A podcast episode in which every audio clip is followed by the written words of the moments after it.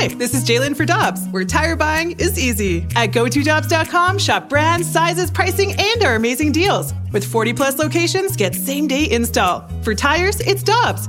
For deals you can use, click on GoToDobbs.com now. We're right back to the Karraker and Smallman podcast on 101 ESPN. With Michelle Smallman, I'm Randy Karraker. It is Karraker and Smallman on 101 ESPN, and we head to the Brown and Crouppen Celebrity Line. Hall of Famer, former Cardinal, and now MLB Network and Fox Sports analyst John Smoltz joins us. He's been a busy man early in this season. He's already called the Tigers and Reds, Yankees and Nationals, Angels and A's, scheduled to call the Angels and A's again today on MLB Network. Uh, John Smoltz, first of all, thanks for taking some time with us this morning. We do appreciate it.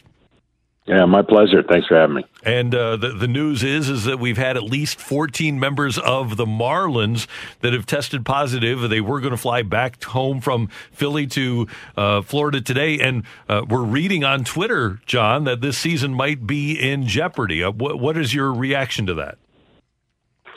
Well, I mean, obviously, getting that news is not not the greatest news in the world, uh, uh, and I think the protocols that are in place in Major League Baseball I'm sure when they were trying to figure this out, had to have all kinds of scenarios play out that gave them the luxury of either you know moving a team from a hot spot or addressing it individually. And I think you know although this is not what you want to hear, I, I'm still confident that you know everyone's going to try to do their best to adjust and and the great news at least up until this point has always been that anyone who's been getting tested positive has been getting over it really quick as far as Major League Baseball players.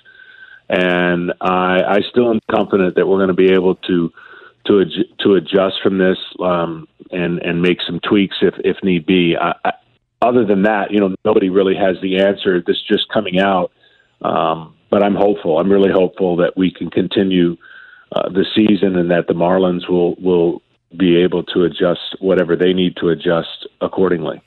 John, I think a lot of people in Philadelphia are probably holding their breath as the Marlins played the Phillies over the weekend. Do you think a lot of what happens moving forward is hinging on if we see anyone with the Phillies test positive? Because trying to maintain it within one organization and one team is one thing. If you now have two organizations that are dealing with this, it could present uh, another group of problems.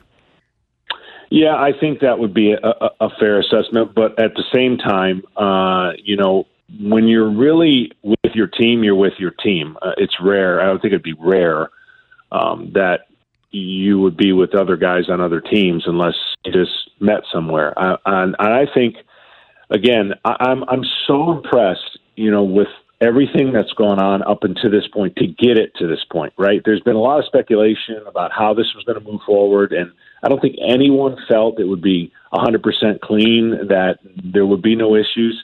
But up until this point, I think everyone, you know, like anything else, when you have certain rules and protocols, you're trying your best to make sure that you adhere to them. And, you know, this might be another scenario where um, protocols have to be tightened up. But I'm I'm going to be interested to see how it how it's handled moving forward.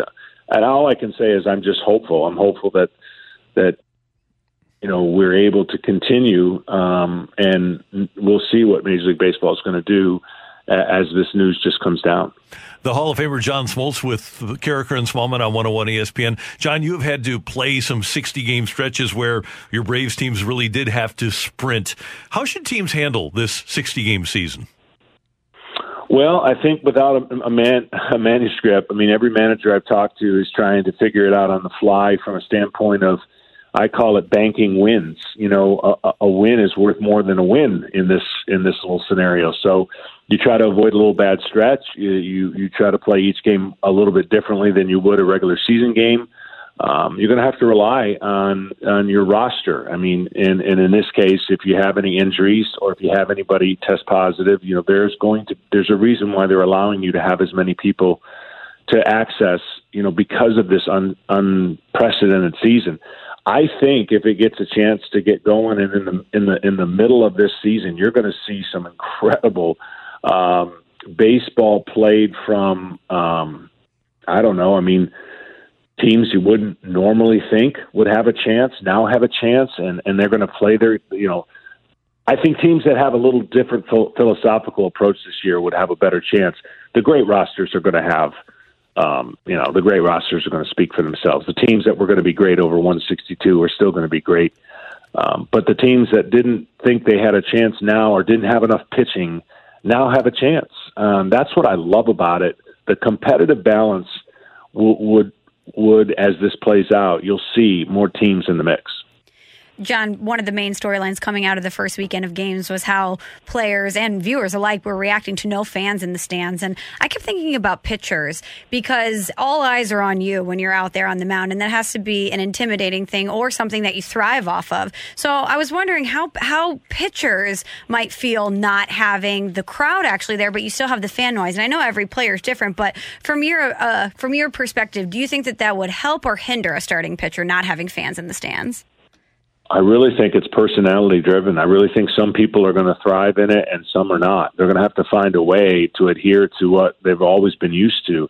You know, not everybody else, not everybody has the same concentration level, and not everybody can deal with um, sudden change or change that you know you just haven't been used to. I know early on in my career I would have struggled. I, I would have been thinking about things you shouldn't be thinking about when you're on the mound because there's too much unknown, and and like you said, there's just this empty space and I think all the clubs having a chance to go through that second spring training in their own ballparks really helped everybody get used to as best they can. I think closers could have a big disadvantage coming out of the game with the adrenaline rush of everything being on the line. But I think what you have to do is create your own little uh, world. I mean, you got to challenge yourself mentally, focus in a way that you know you don't drift. My biggest um, uh, I guess, apprehension for the year on, under these circumstances would be guys drifting and and in not not losing uh, the attention of the season. But if things go awry, if if the season doesn't get off to a good start, you're, you're it's just human nature where you go, you know, this is just a throwaway year. The teams that stay locked in, the teams that have communication together, that do the things together I literally will think we'll have the biggest advantage over the teams that just kind of go about it as it's you know no big deal and we'll just we'll just deal with it. I think you have to have an approach to this that is so unique and different. If you don't, you're you're you're behind eight ball a little bit, in my opinion. The great John Smoltz with us on 101 ESPN. You've already called the Tigers Reds on MLB Network, Yankees Nationals on Fox, Angels A's, and today you've got Angels A's all from Secaucus. How has that been? You know, it's been pretty good. It, it, I'm not going to sugarcoat it. I mean, the one thing is the prep work is is very interesting because all these games are different, and um, you know, when you're trying to go from zero to a hundred, that's been that's been a little bit of a challenge. But I've been so pleasantly surprised by how, uh, from a production, what you know, again, everyone has to make adjustments. Broadcasters too. I mean, this is something that you're not used to when you're at the park. You get the feel. You get to talk to players. I mean, there's a lot of uh, video conference calls going on, which helps. But um, as as as these next 11 days play out, uh, it, it is is very interesting. I'm, I'm I'm fired up that baseball is being played, and I'm I'm hopeful that we're going to continue to get through whatever we need to get through, and everyone is safe, and and there's no issues moving forward. And like I said earlier, I mean, fortunately, you know, even the people that have tested positive before seem to be getting over it very quick, maybe asymptomatic. Um, but I'm I'm I'm so happy that baseball's back, and I, I really think people are going to love this season as it plays out, and hopefully it does play out just the way I, I imagined it. Hey, John, one last thing from me, and I think you'll love hearing this. Carlos Martinez used to try to muscle up through 98, 99, and he would go 3 2, 3 1 all the time. He's cut back now. It's 95, 96, but he's enhanced his command, which is something that you've talked about for years. And even though he's not throwing 98, 99, he's throwing 95, 96, his command is so much better. And I know you've advocated that for pitchers for such a long time. From your perspective, what can that do for a guy like Carlos Martinez? Oh, it's going to do so much. Um, you know, when you ask somebody who's never had to do that, do it, it is a very, it's not that easy, right? I mean, it's like me telling somebody, uh, just take five miles an hour off your curveball and watch it break more. When you're used to doing something muscle memory, it takes time to be able to unchange that. But I'm telling you, There is so much, you know, it's a longer career for him. It's a healthier career, in my opinion, but it's a trust factor. And the the problem with it, because young players don't always have the resources to be able to go through and learn in a year, we have instant access and instant pressure on them. So the moment something goes awry, you, your tendency is to revert back to what you know, and hopefully he can stay in that lane because I'm telling you, we watch pitchers all the time, and I watch games all the time, and I see guys with tremendous stuff. But my my my wish is that they get to play with that tremendous stuff as long as possible and harness you know harness it, but to that they can become their own pitching coach. I really, really believe that if if if pitchers understood that they need to learn how to become their own pitching coach as fast as they can, their careers would flourish you know, there's so much information, there's so much great help, there's so much one-on-one teaching, but they have an opportunity if they're if they're willing to learn themselves, and it would just be so advantageous for them and their careers. Last thing, John. On Friday, we saw Yadier Molina take his position behind the plate for his 16th season in a Cardinals uniform. And it seems like everything in 2020 is different, and Yadi and his performance stays the same. But he comes into this year in the best shape of his life. He looks like he hasn't missed a beat. And I would just love an evaluation of Yadier Molina as a catcher from your perspective. Well, you got to understand what his mindset is, and it's unlike anybody I've ever been around. And that's the first battle that you have to have as a player. You know, you got to want to play every game, even though if it's not realistically possible. You got to take care of yourself, and you got to be a student of the game, which he has every uh, uh, box covered and checked. And he just has a lot of pride in, in what he does. And I, I just never been around a player at that position that has gone through what he has um, and maintained what he has and has gotten better. And that to me, you know, he's headed for the Hall of Fame, no doubt. And um, I just don't know if we're ever going to see another guy like him. And you know, other players aspire to be certain players that they admire. And I think if you're a young catcher, um, you're trying to attain, and at such a high level. But um, I can't you know, when you see people from afar until you're actually playing with them, that's the most amazing thing. I played one my whole career basically for one team, and I would see people from afar and think one thing, but then when you actually get to throw to somebody, all the words you hear and the scouting reports, and it all makes sense. And getting to throw to him was unbelievable, and that's not to knock anybody else that I've ever thrown to. I'm just talking about from afar. You hear people say, "Wow, what a what a receiver! He's this, he's that," and when you see it, you go, "Now I know why everyone's saying that." And that truly was a fun time for me to end my career, you know, in the in the fashion that I did. John Smoltz, we'll be looking forward to you on MLB Network at 2.30 this afternoon, St. Louis time, Angels and A's. We love your work, and we appreciate you taking some time with us this morning. Thank you. All right, thanks, guys. Be safe. You too. Take care. That is the Hall of Famer, former Cardinal John Smoltz, with us on 101 ESPN.